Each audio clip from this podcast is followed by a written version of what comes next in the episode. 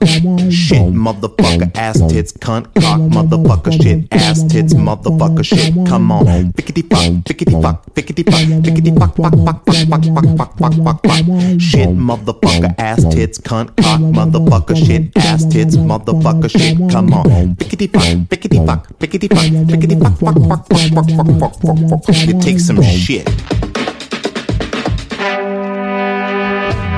On this episode of The Commercial Break, And I, you know, it's like I know no one does this, and I probably should mention on the show. But if you happen to be like making love um, with somebody, I apologize. You can, you can cut out the making love part. Uh, no, But, you uh, can say good. screwing. Yeah, please, dude. Reggie, come on. You are. I want to tell you something. You are amongst friends. Literally, we're the only ones that are going to hear this. So you're fine. Don't worry about it. the next episode of The Commercial Break starts now.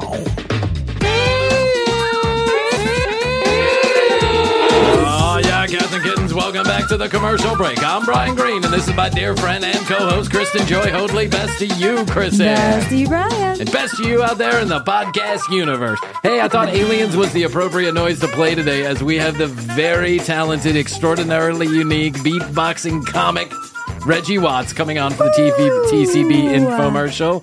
I'm really excited about this one Me because Reggie too. is one of my faves. He's always been one of my faves. Krissy, not always because I haven't known him for that long. not like we've been best friends since I was born. But since he hit the scene, comedy bang bang and all that, he's uh, super talented. He's written a book. We have it right here. He's written a book. I read it. I'm going to put it upside down. there we go. I love that book. Too. Reggie Watts, Fast Times, Post Punk, and Weirdos. And uh, I'm not. I'm just gonna ignore it. I'm just gonna ignore the fact that Blue just walked in the studio like a goddamn queen that she is. She's unbelievable. She's unbelievable. Go, get out. Leave me alone.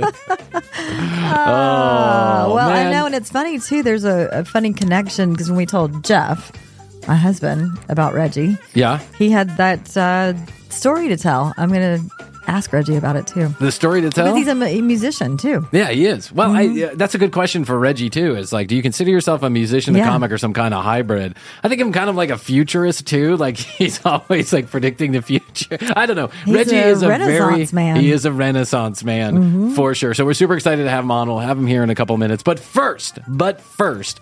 I wanted to talk about something that I find extremely interesting. So not as interesting as Reggie Watts, but it is interesting. And that is, did you know that in 1957, the BBC fooled an entire country into thinking that spaghetti grew on trees. Did you hear this? Have you seen this? No. It is insane. Is it like this day in history? yeah, it's this day in history, TCB style. I feel like we've been broadcasting since 1957. I feel like we have another 80 years to go. Just today alone. I know. Uh, This day is never ending. I swear to God, it is. It's never ending. It's been plagued by so many problems. It's just so fitting that Reggie is coming on today. It really is. We're going to end with icing on the cake, and that's uh, I know. I wish I had like, I wish I had another one of those. Like, it's a new moon. yeah, yeah. When you were like, that's just the kind of bullshit I've been trying to blame something on. I, that's just the kind of bullshit I've been Well, you know trying to blame it's, something it's on. It's Fat Tuesday. It- Fat Tuesday. While we're recording there this, you go. We should be drunk somewhere, well, you should instead, be. See, the world is not right. yeah, it knows. That's right. It's, trying to pull us down. You are not trying to get out there. Keep on me fucking. Here's some beads. Go Yeah. have fun. Here's some beads. Sh- sh- show me your Show me your knees. well. Show me your knees. How's the love connection? Show me your culturally appropriate knees. show me your ankles, as my masseuse did the other day. Show me your ankles. Okay, I got a I got a 14 minute ankle massage. Called it a day. Why not? And an origami lesson. Oh, the origami sheets. So the BBC, the BBC patrolled an entire country. They put out a documentary on the BB fucking sea. and what they I no love one that sense of humor. because it what the world wasn't as close as it is today. You just couldn't hop on a plane, right? And a few people, I imagine, only rich people or people with means would take a boat to go to Italy or or get on a train or whatever they did back then to Italy. That spaghetti wasn't a thing that was very popular in Britain. So because it wasn't very popular, the some producers They're still the- not known for their pasta. No, they're not known for their food at all. Let me, let me attest to that. I feel like I am British in a different life. I feel like born in the wrong country. Yes. I love the British. I love their humor. I love everything about it. I love your country. Your food, eh. But I'm Irish and I don't have much to talk about, so there you go. Um, so they put together this entire documentary where they hung cooked spaghetti from trees, like uh, like olive trees, and just rows and rows of the spaghetti. So I saw the actual parts of the documentary, and these ladies were going around pulling the cooked spaghetti and laying them out in bas. There was a guy holding a basket, and they would put it in the basket and lay it out. And they fooled an entire country into believing that spaghetti grew on trees. That is too funny. Isn't that fucking wild? Isn't that? Fu- I just like I don't know why, but mind blown. 1970, uh, 1957 BBC. Yeah, God damn right. The fir- the first Rickroll ever. it grew on trees. It grew on trees, really, guys? It grew on trees. That's what you believe? That's what you had? Uh, I, I don't know. That's it. You know, after the war, maybe just people weren't thinking straight. 12 years after the war. Maybe that that's they were doing like a drying action, like because when I've made homemade pasta, Yeah. There's like a drying rack, and it could be like a branch. Yeah. Th- This was officially they were trolling. Okay, It was like gotcha. a, a purposeful, you know, yuckle yuckle yuckles the, the clown school kind of thing going on. Ah, good old yuckles the clown school and dating advice. that's right. so if you get a chance, look up the BBC documentary on spaghetti growing on trees because if now knowing what we know that in fact spaghetti does not grow on trees, that it'll be funny to you that to watch as people try and gonna look- convince I'm gonna look for it. that spaghetti grows on trees. The great BBC, the great British Broadcasting Corporation, company, whatever they call it, channel. I don't even know what it is. Uh, but you know that's how the that's how the British roll. They have they fund that BBC. Now they have many other channels besides that, but it used to be the BBC, BBC One, BBC Two. They still have BBC Seven, Yes. BBC Eight. When you go over there, it's all BBC or Sky TV or whatever it is. We just don't have any kind of equivalent here in the United States. Our broadcasting channels are not what they used to be. Let's just put it that way. I mean, I think you There's could. more of them, but Oh yeah, more yeah, yeah. doesn't mean better. There's thousands of channels. More does not mean better. Uh, you, you, you know, I bet you could go ask like a 15 year old what ABC stands for or NBC stands for, Mm-hmm. CBS stands for, and they probably would not even understand what you're talking about. They'd be like, "What are you talking about?" Mm-hmm. Channel 5? Channel Five? Yeah, my dad watches it. Right. That's where he gets all his news about Trump. all right, the great Reggie Watts up with us in just a few minutes. His book, Great Falls, Montana, Fast Times, Post Punk, and Weirdos. He's coming up on this show. I can't believe it. It's yet another fine, fantastic guest book on the show that has no, abs- absolutely no business being here. Uh, but we'll take it where we can get it. That's right. We fooled another one. We fooled. you won't be fooled again. Oh yes, you've been fooled again. so let's do this. Let's take a short break, and when we come back, we will be with Reggie. Uh, yeah. Reggie in blue. What's that? Reggie and blue. No, I'm guarantee I'm getting that blue out of here real fucking quick. Look, she turned around and looked at me. I know. What? She's like, huh? What? Touch me, I'll bark. oh, here she comes. She's like, yep. Okay, you want me to bark? I'll bark. All right, let's kick blue out, and we'll be back. Okay. I know you're already on your phone, so pull up Instagram and follow us at The Commercial Break, and then follow us on TikTok at TCB Podcast. Done? Perfect. Thank you. Since you're at the ready, why not text us hello at 212 433 3TCB? Or if you've got some drama in your life, a little fun story, or anything really, we're desperate for content. Call and leave us a message at 212 433 3TCB. And don't forget to check out tcbpodcast.com because that's got it all. Speaking of having it all, let's listen to our fabulous sponsors and get back to the commercial break. I'm Tank Sinatra, And I'm Investigator Slater. and together we co host a podcast called Psychopedia, which is a true crime podcast infused with comedy, making it a crimedy. Each week, Investigator Slater brings us a wild and thoroughly researched true crime case. I'm here to digest it all and react just like you probably are right there on the other side of the microphone. Somehow, I've got to present each case with the detail and respect it deserves while also cracking up at Tank's perfectly timed humor and thought provoking questions. Listen to and follow Psychopedia on the free Odyssey app or wherever you get your podcasts. And we're here with Reggie now. Reggie, thanks so much for joining us here on the commercial break. Thanks for taking time out of what I'm sure is a very busy schedule to be with the most important show in the podcast universe, the commercial break. uh, I Yeah, You've we- done Conan, and now you've done Conan, and now you're here. Next I've done the Barbarians show. Yes. Yes. Yes, and now I'm here. I notice there's a pattern going on with our guest. It's like Rogan, Conan, seven months later, the commercial break. When we just run out of options, we're like, all right, the commercial Oh, yeah. break, let's go there. But you know what? Yeah. We are the most mediocre podcast in the universe, so it's okay that you're that you're There here go. here last. I want to ask Max you. Mid. Yeah. I want to ask you a question that I one time asked Dane Cook. So there's a lot of similarities here, uh, and I'm I'm- I'm hoping you give me a much more interesting answer. Um, what is the very first thing that you found funny that you can remember finding funny? Like uh, just the very first thing that you found made you laugh.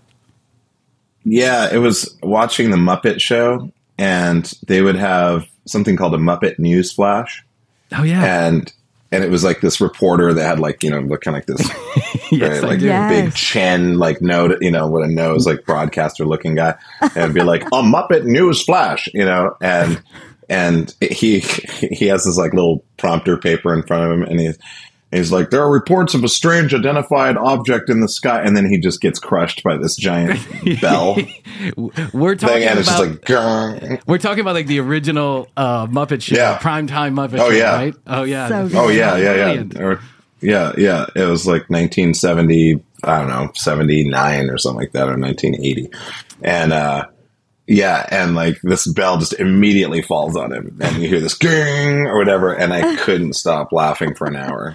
I just because it's just like it happens so quickly. It's just like a Muppet News Flash. There are reports of an unidentified. you know what? Much more interesting answer than Dane Cook. By the way, you win.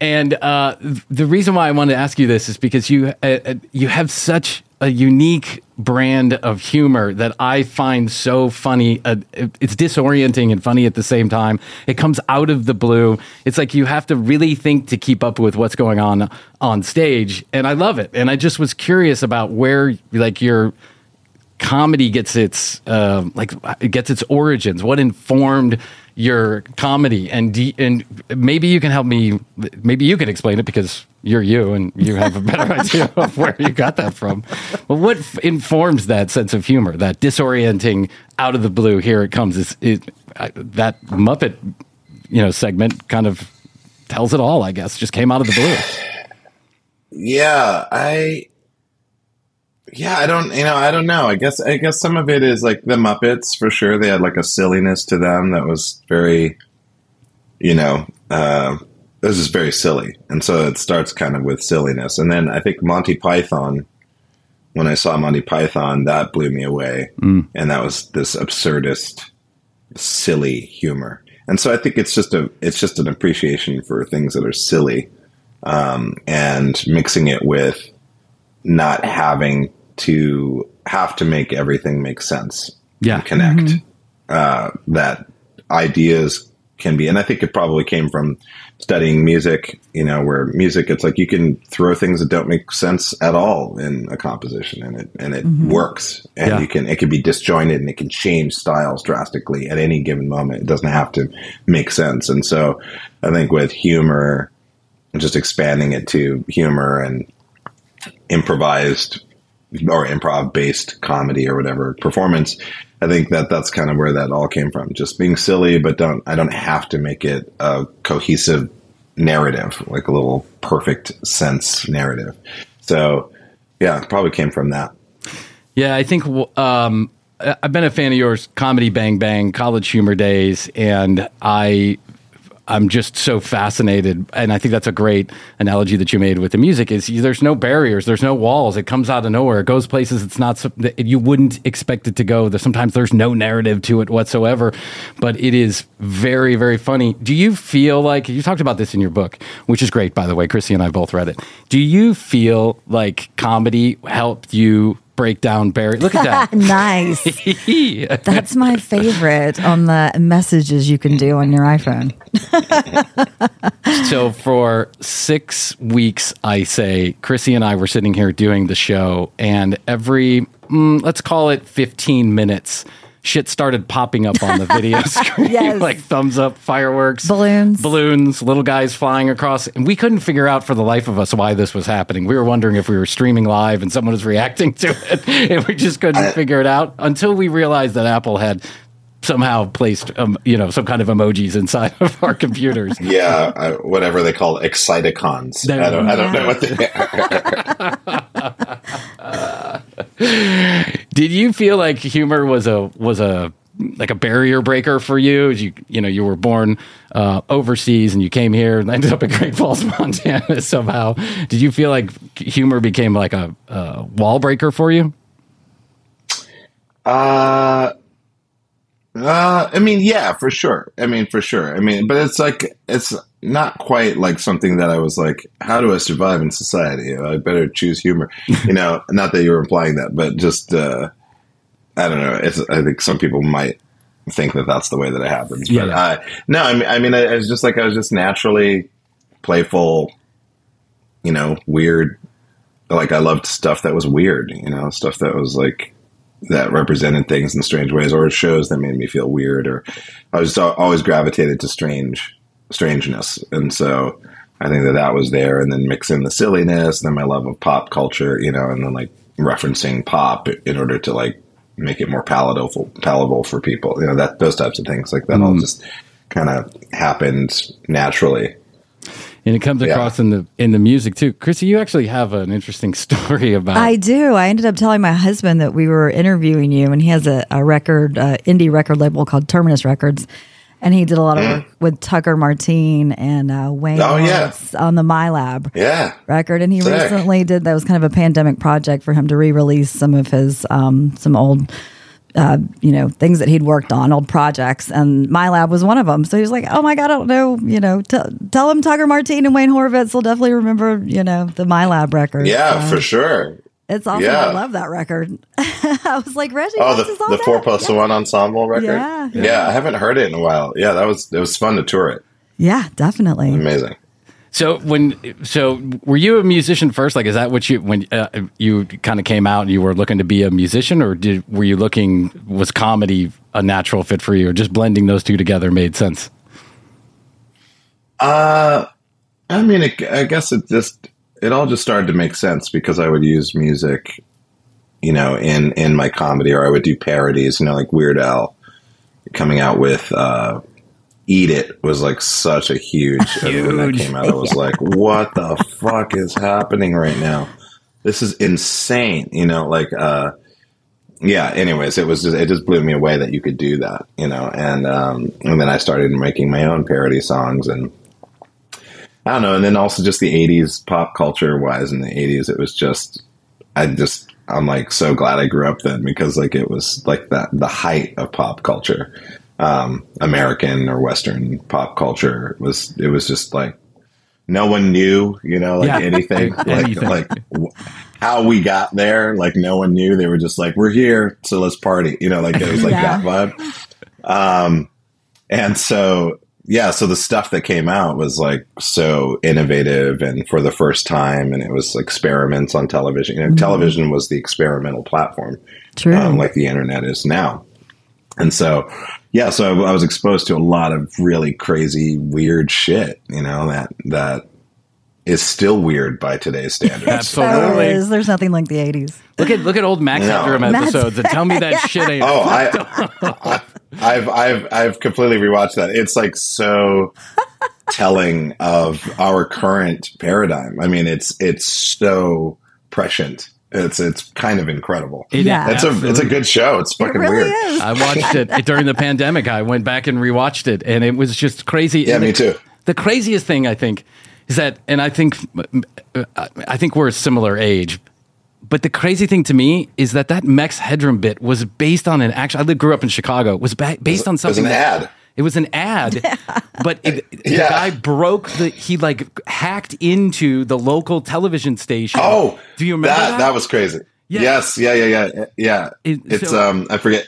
Yeah, and I don't think to this day they knew who who did it, but he had some kind of transponder receiver or something, and he actually Yeah. broke in, and they were moving this back weird background while he had this weird yeah, to make on. it look like half Max Headroom. Yeah, yeah. It was insane. Yeah, like they hacked like the public television, Yeah. whatever, or whatever station it was for like like two minutes or something like that, or three minutes. two, two or I think they did it twice. Yes, they did it twice. I think they did it twice. It's like crazy, and no one knows to this day. To And this it's- day, it's- yeah, no one understands how they actually hacked it or who was actually behind it, which is crazy. and if they did something like that today, they would, uh, you know, they'd certainly be underground in the under Right. the jail.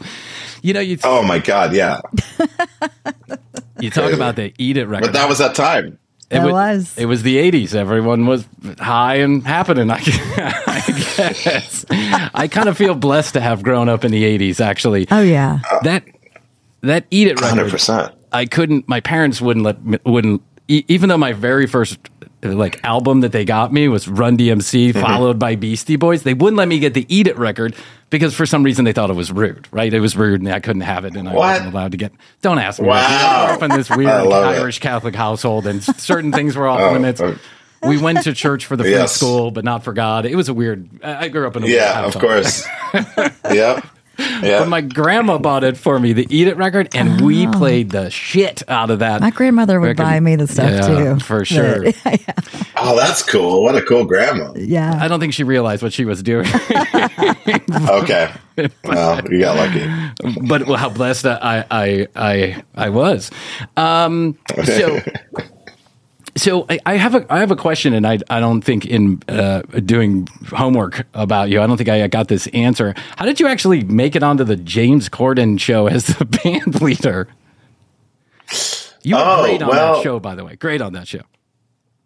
Oh, thanks. Yeah, it was fun. It was fun times in the city. Um, yeah, I mean, yeah, we. I think I, I was just I I'd just gotten done with Comedy Bang Bang, and I was in L.A. for a couple more weeks, and then I was going back to New York, and um, and then in that time, I got a call to meet with James Corden, uh, who I didn't know at the time, um, and went to this hotel in Beverly Hills, sat down, talked with the showrunner.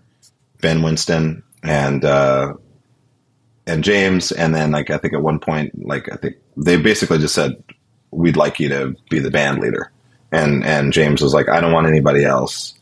Um, I want you."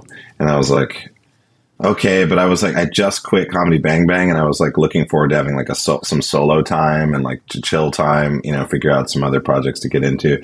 So I, it kind of took me a while to decide to do it or not, but it took me like I don't know, maybe like a month of just checking around stuff like that and then uh, yeah and then it happened and um, I, I mean i chose to do it and they i asked them for all the stuff i wanted and they were cool with everything that i asked for and and then yeah then we did it There you go. Yeah, you broke the mold. The coolest band leader at all of late night tele- television for sure, and and it was a it was a good run. I think uh, James Corden just ended last year, didn't he? yeah april 28th And Yeah. so I want to ask you a question about growing up in in Great Falls, Montana. So Mm-hmm. you were born in uh, Stuttgart, is that right? Mm-hmm. yeah that's right You were born in Stuttgart and then came over and landed in Great Falls, Montana. How did and so how did how was it growing up in Great Falls, Montana? It's beautiful out there. I loved it in your book when you were talking about how you can just see the sky. You can you can see all of these things forming. You know, mm-hmm. with these weather patterns. Mm-hmm. It's beautiful out there.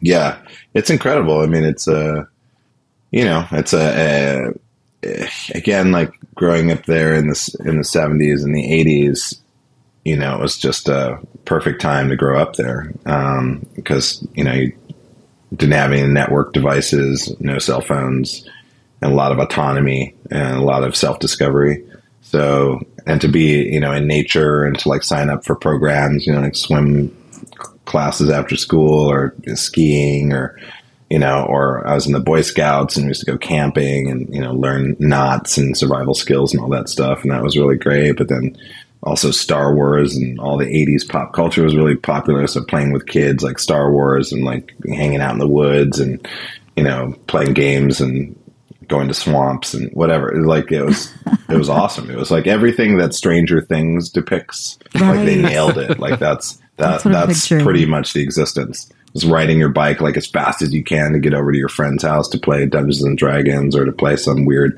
Atari game or something like that. And so it was kind of an idyllic uh, upbringing.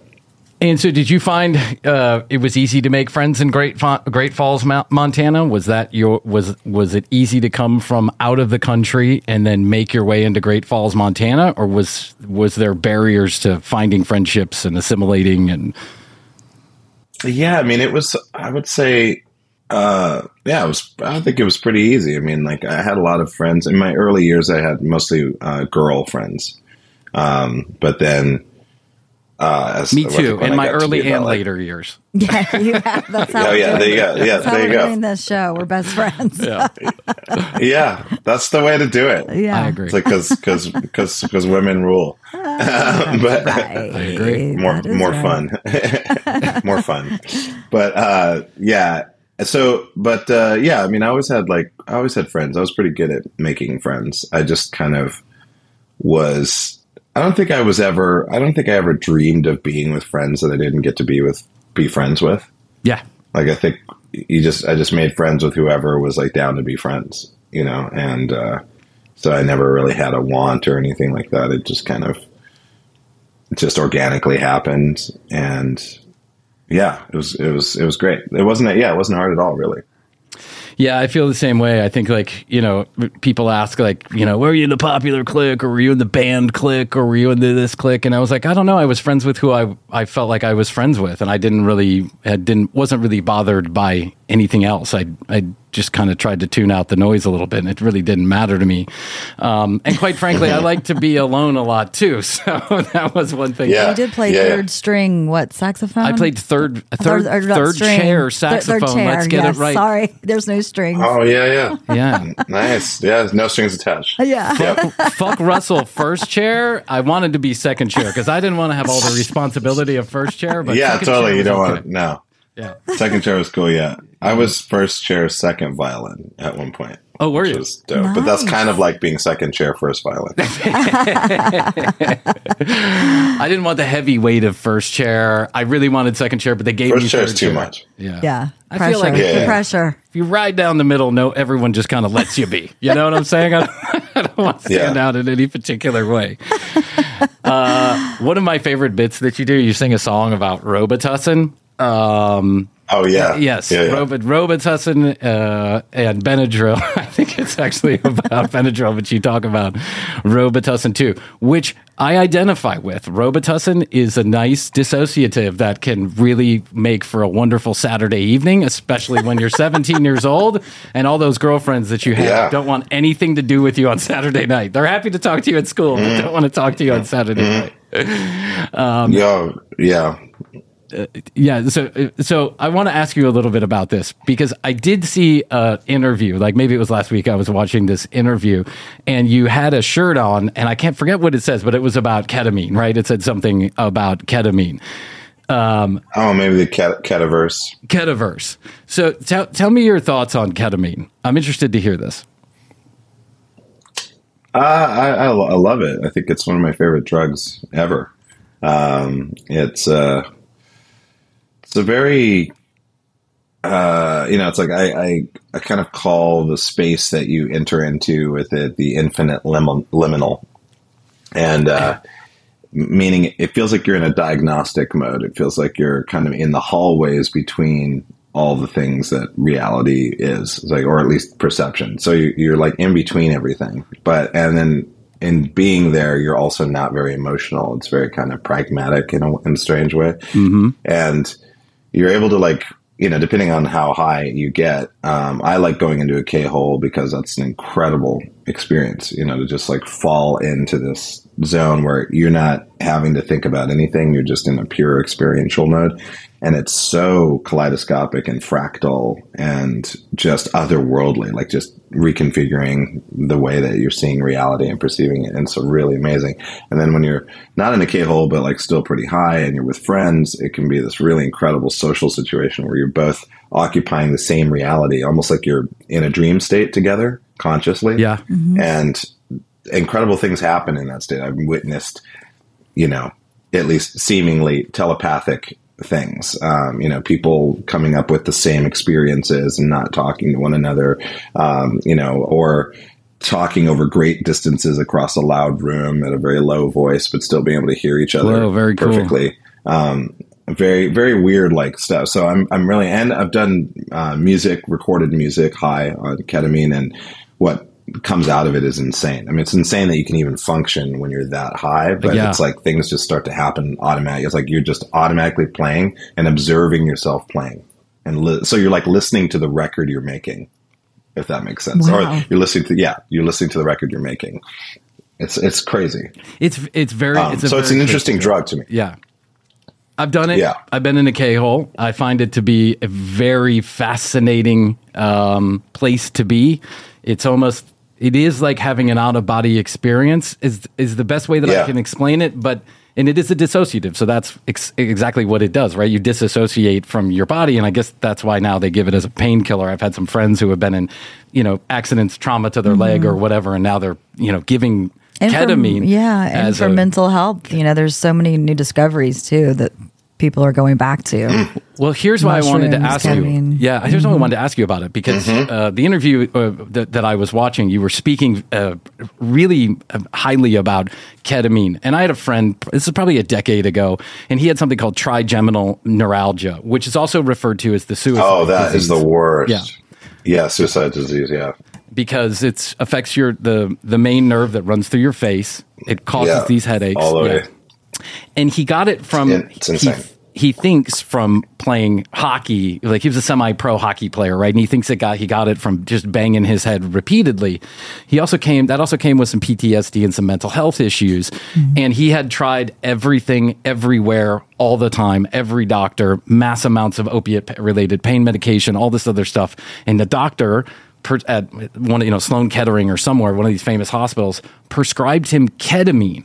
And so one day I saw him sniffing something out of a bottle in like the afternoon, and I was like, "What are you doing? Oh. Is that like nasal stuff?" And he's like, "Dude, don't tell anybody this." He handed me the bottle, and it was ketamine. And I was like, "Whoa, for Mm-hmm. ketamine? A prescription for ketamine? Mm-hmm. That's in fucking insane. How are you taking that stuff?" And he's like, "Bryan, I swear to God, this is a wonder drug. It has helped me so much, and I can still function. Like I'm okay to function. It's a small enough dose that I function, but it takes away the pain and it mm-hmm. puts me in a frame of mind where I don't want to literally jump off a cliff all the mm-hmm. time. And I was like, oh, that's amazing. Now my experiences with ketamine, like I, you know, I'm just a recreational user of ketamine and probably taking too much of it at times. But I was just so surprised by this, and I'm so fascinated by the pharmacology that we all as as children growing up in the 80s and 90s or teenagers or young adults in the 80s and 90s taking all these drugs experimentally you know they're mm-hmm. illegal they're bad they're don't do this you're going to be mm-hmm. arrested whatever.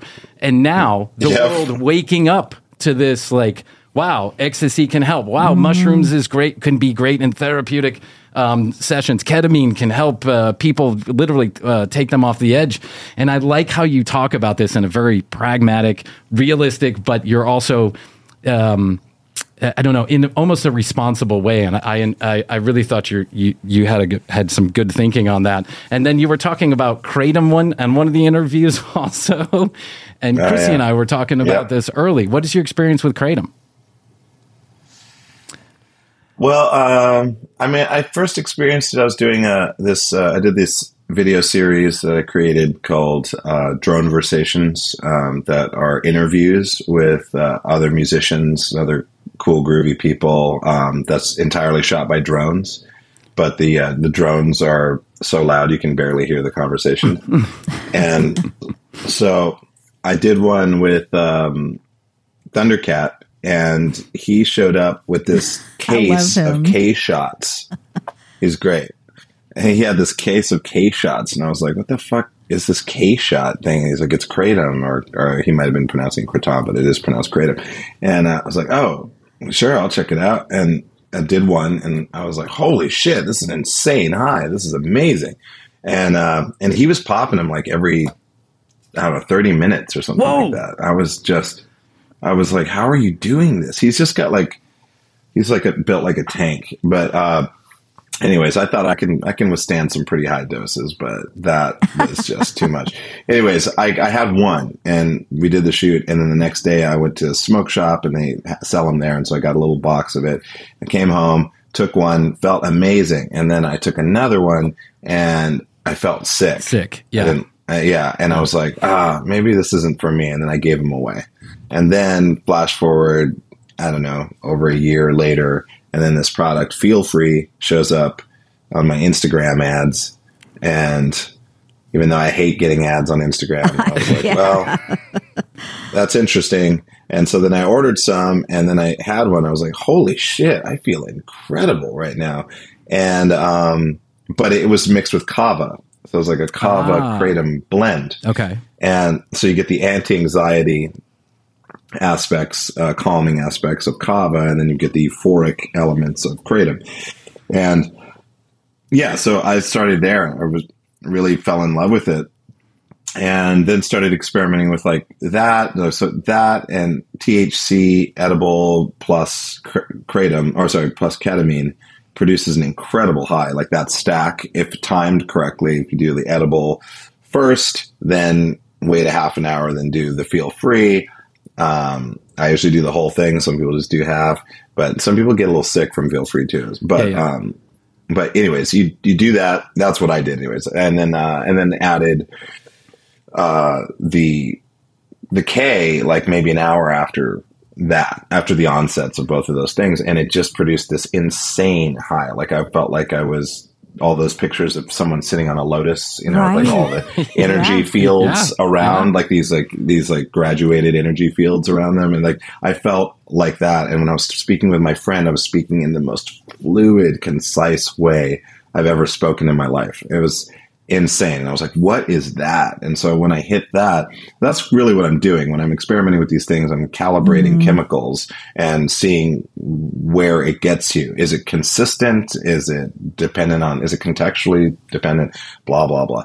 So, um, that's where I got into it. But then feel free it was like a little bit too grenade like, and I was some people were like, "Oh, I'm having a problem with it. I'm addicted." And I don't really have an addictive personality, so I was like, "Well, you know, I'll take breaks. I'm going to take more breaks from it. And I took breaks and I feel fine from it. But then this other product came in called New Brew um, that is uh, about half the dose of a Feel Free. Yeah. But it's they use an extract instead of using the whole kratom leaf. So Okay. and, and feel and feel free you'll get clumping because there's actual plant matter Chunks of it in there, yeah. There's chunks of it, yeah. So it gets like gloppy, which I hate because it tastes so shitty that when you're doing it and suddenly it like sticks for a second and then dumps a whole Yeah. bunch in your mouth, you almost throw up. It's like, oh my, oh. Um, and so with New Brew, it's an extract. So they just extract it from the leaf and it's much easier on your stomach. I don't know anybody who's gotten sick from it like, like they do with Feel Free. And, uh, and it tastes good. It tastes like a yerba mate, no more plantier than a yerba mate would taste. So they really nailed that formula. And now I'm like, this is the perfect formula. On occasion, I'll do a feel free if I want to like do a grenade, like, you know, Yeah. hardcore. But mostly I just stick to that. So that's my relationship with Kratom now. Yeah, I took. Uh, I've taken kratom, and I took it. I remember the first time I took it. Someone I was telling Krissy that someone left a, a bag of it at my house after a party. There was a party. Someone left. Oh, yeah. a bag Loose leaf? Yeah, it wasn't loose Yeah. leaf. It was in. It was actually in Pills. pills.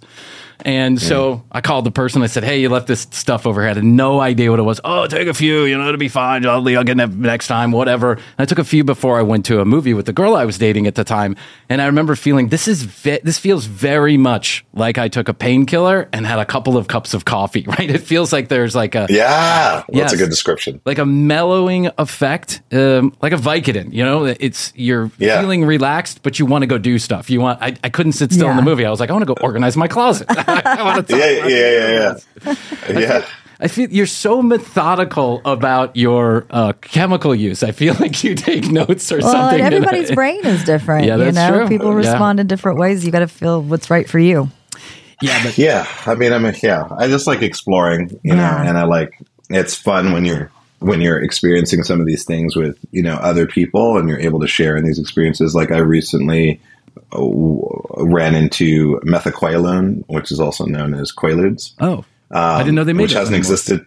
Yeah, it, was, it hasn't been around since 1983, but some chemist, I guess, somewhere figure out figured out the precursor in order to make the chemical reaction to produce methaqualone, and so I got to try it, and it's, I you know, it's like I can kind of understand why people would get hooked to it. It's classified as a hypnotic, Yeah. um, and I don't, you know, I don't know. It's a, it's an interesting high. It just makes you feel really groovy. It's kind of like a Valium, I guess. I don't have that much experience with like Valiums and Yeah, whatever the other things that are generally Xanax people and all that, abuse. Xanax and all that stuff. I, I'm not super. I, I can't really remember what that high is, but I know that it's generally like opioidy. Yeah. You know, like kind of, kind of, ah, feel good and kind of numbed or whatever. But, um, but heavy, like it's heavy, Like, heavy. you know, Yeah, yeah. Like Yeah. you got like a weighted blanket on Yeah, you or yes. something like that. This is this is not that. It's like that. It's that feeling, but it, but it's hyper functional. So you're still like you're zippy. You know, you're like, oh, I want to do this, I want to do that, but I just feel great. And then like, and I, you know, it's like I know no one does this, and I probably shouldn't mention it on the show, but if you happen to be like making love um, with somebody, I apologize. You can, you cut out the making love part. Uh, no, No, you can say good. screwing. Yeah, please, We're dude. Reggie, come on. You are. I want to tell you something. You are amongst friends. Literally, we're the only ones that are going to hear this. So you're fine. Don't worry about it. That's so awesome. Take it all the way. yeah, yeah, all right. Well, yeah, when you when you're doing that, it's like it's on on on Quaalude. It's it's really beautiful. It's like Oh, wow. very hyper connected. Like it's it's a really beautiful thing. But you know, it's also functional. So you can just like you could be at I've ta- taken that at a party. I like to take drugs sometimes in social situations, Mm-hmm. and also in like you know comfortable at home situations just to know what are they like in different different different contexts and um and at a party it's it's really nice too you just feel like hey man Hey, brother. how's it going Hey. feeling dude. good all right it's like it's like how matthew mcconaughey must feel all right, the time right. I imagine sometimes you get recognized, and you know, I know you're a kind person, an empathetic person, and you try probably try to do your best to, you know. Be nice to everybody, right? But you're at that party and there's that annoying guy like Bryan Green, like, "Hey Reggie, what'd you do this?" right? So when you were in third grade, everything's great Yeah, and then everything's like, great Go yeah find that Bryan A- a Green cool- guy. He was interesting to talk to. yeah he was really cool very thorough um yeah i mean i mean you know like a new brew or a feel free also does that socially yeah. it makes whoever you're talking to you're completely interested in everything they're saying it's amazing it's like it makes you so receptive to information Yeah. that you see it all as great and interesting it's it's it's it's really quite incredible nice. I'm going to the head shop because I'll the head shop new has it. I Do saw it. the new brew at the head shop. Yeah. Oh, you new brew? Yeah, get get some new brew. Uh, the the CEO guy, he like he's the he's the dude that turned me on to it. They gave me some, and then he came over and gave me more, and we hung out. And he's a really cool dude. And he and his brother started the company, and Dear new it's brew. Yeah, yeah. Hey, I know. Hey, up, they might they, Yeah. they might. I'll, I'll, I mentioned it on here. He'll probably he'll, he'll be down. Hey, listen, the commercial break audience this is probably perfect for new brew. Yeah. So come on board. um, I have to say this. We just have a few minutes left, but I, I have to say this. I was trying to explain to my wife, who's Venezuelan, who's not so familiar with Reggie Watts, but um, I said he's like a he's like a voyager. He's like reaching out to people in new, weird, wonderful ways. And I've always seen you like that as a person who just kind of mixes stuff up and is trying to uh, communicate with people in these weird and wild ways and i've I've loved it. I've, I've since a long time ago. I've just loved your brand of humor, your music, um, your style. I think it's super interesting, and uh, the book is great. Great Falls, Montana Fast Times, post punk weirdos. Um, Reggie, I really appreciate you you coming on today, and uh, I know Krissy does too. Absolutely. And I share a love of shoehorns with you as well. Oh, sick! They're the best. Wait, Aren't they hold the best? They're the best. Wait, wait. Yeah. Tell us about the shoehorns. Hold on. You can't leave it like that. What? I didn't. Oh, Oh, he's Yeah, Yeah, I- I, know, I- I know, I know. Yeah. yeah, no, I, I love shoehorns. Yeah, They're I have a, a really great one. Yeah, Use it every day. I have a really all my all my too. Gen Z friends are like, "What is that?" Yeah. They're like, they have no idea what it is. It I'm like, it "It's a shoe," and then I easy show them, they're like, "What?" Yep. yep. That's Yeah. awesome. I thought of my it. grandfather when in that part of the book because my grandfather used to have like the he he has the old school he used to have the old The school tiny one. horns Yeah. the tiny ones Yeah. but then he also had the very large ones too like you Yeah. know the ones that you slip down like when he got older he had the older ones where he got down Yeah. he had a shoe buffer an electric shoe buffer from the I don't know I I'm gonna love guess it. the 50s and I just used to play with that thing every time I went over there was nothing else to do except for the shoe buffer and I just used to put my You foot gotta in take there care of Oh your my- shoes and, your make feet. noises. yeah. Oh man, like uh, we, I, I could probably spend the entire afternoon talking to you, Reggie. We really appreciate Yeah, you thank coming on, and hopefully we'll get the a chance to talk to you again. And uh, you know, new brew, come on, come on board. Yeah. I'll tell you what, we get new brew, and we'll all drink it, and we'll do an episode of the Let's commercial do it. break. Oh yeah, let's do that. That'd be fun. I'd love done to do that. deal. So new brew CEO guy, send us some new brew, and we'll get Reggie on, and we'll say new brew all day long. It's we'll call our Hell show yeah. the new brew break. From Yes. I'm a whore. I'll give it out. Reggie, thank you so much. Go out and get the Thank book, guys. We really appreciate it. Thanks, Reggie. Nice to meet you. Pleasure. What? Oh, hi, it's Christina again. Here to remind you to go to tcbpodcast.com for all things audio, video, and TCBDO. Give us a follow on Instagram at The Commercial Break and on TikTok at TCB Podcast. And guess what? We have a new phone number. I know what you're thinking, but I promise this is the last TCB phone number you will ever have to remember. so call us and leave us a voicemail or text us at 212 433 3TCB. Once more for the people in the back, that's 212 433 3TCB. Oh, and check out our YouTube channel at youtube.com slash the commercial break. That's all for now. Let's listen to our sponsors and get back to the show.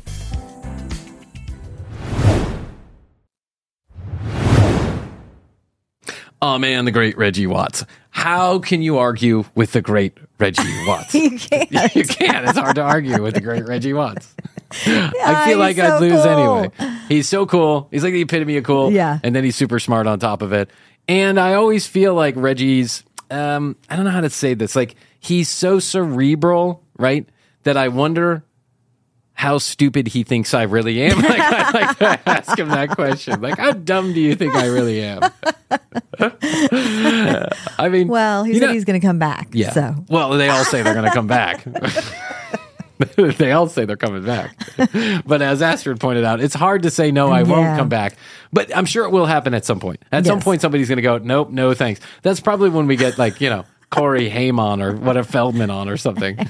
We tried to have Corey Feldman on. He just wanted us to pay him. And I was like, Yeah. no, I'm not going to do it. No, not going to get in the business of paying people to be on the show.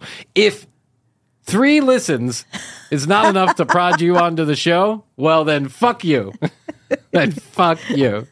If the great Reggie Watts knows it's important, then Corey Feldman should know it's important. Yes. God damn it. Of course, I do notice that a lot of our guests, including Reggie, and there's no, and I don't blame Reggie for this at all. As a matter of fact, this, I would, I'm also thinking the same way, and I'm not even hit half as famous as Reggie is. That I do notice that they go through the list Conan, Joe Rogan, you know, whatever, two bears in a They cup or whatever it is. Yeah, they make the rounds, and then when they've exhausted all other Yeah. options, they're like, well, guess I got to go do that other show. there's this one more. They say they have listeners, but I. Yeah, they say they have listeners, but uh, I was actually on the show and I wouldn't listen. but, but in our defense, I actually don't have a defense. There's no defense. Oh, well, that was exciting. I love all of our interviews that yes, we've been doing. I do, and I love Reggie. Thank you, Reggie, very much for coming on. Go grab his book, Great Falls, Montana: Fast Time, Post Punk, and Weirdos. It's a great book. It's a great read. It's an easy read. I actually think this is the kind of book that can be turned into a movie, and I, uh, I think it should be turned into a movie. Because Yes. Reggie is just one of those unique comic minds that don't come along very often, and uh, we should cherish it. And it should be put on celluloid in a very funny way, so that we can all enjoy it for many eons to come. Of course, I'm probably 30 years older than Reggie, and I'll die before he does. But whatever, you get the point. you get the point. Well, uh, Blue, Krissy, and I want to say thank you very much to Reggie. Yes, Blue especially. She's a big fan. Yes, huge fan. So much of a fan. She pushed over a 10 pound weight to get she in did. the door. Mhm. I must see Reggie. I must see Reggie. All right. Okay. TCBpodcast.com. That's where you go. You find out more information about Krissy and I, all the show notes, all the audio, all the video right there from one location. Go nowhere else. Go to TCBpodcast.com. It's not anywhere else. it's not, yeah, you can get it everywhere else, actually. Uh, and you get your free piggy fronting sticker right now available to you. All you have to do is write in, hit the contact us uh, button on the website, drop us your physical address, and we will send it off to you. 212 433 3TCB is the fifth phone number we've had, and probably the last one, hopefully. 1212 433 3TCB. Questions, comments, concerns, content ideas. Ask Bryan's mom, ask TCB, all that stuff. You can just text it to us or leave us a voicemail. And now we will actually get them because we are no longer fucking around with phone.com. That's right. Uh, we would also just love it. We'd be just like super pleased if anytime you hear a sponsor on this show and you're in the market for their products or services or you like their products or services, please make sure you use the specialized URLs and codes. It's the way that they know we're doing our job. And that is the way we get paid, or that is the way we think we're going to eventually get paid. Thoughts and prayers. Thoughts and prayers for the commercial break. uh, at the commercial break on Instagram, TCB podcast on TikTok, and YouTube.com slash the commercial break. All right, Krissy, that is definitely all I can do for this day.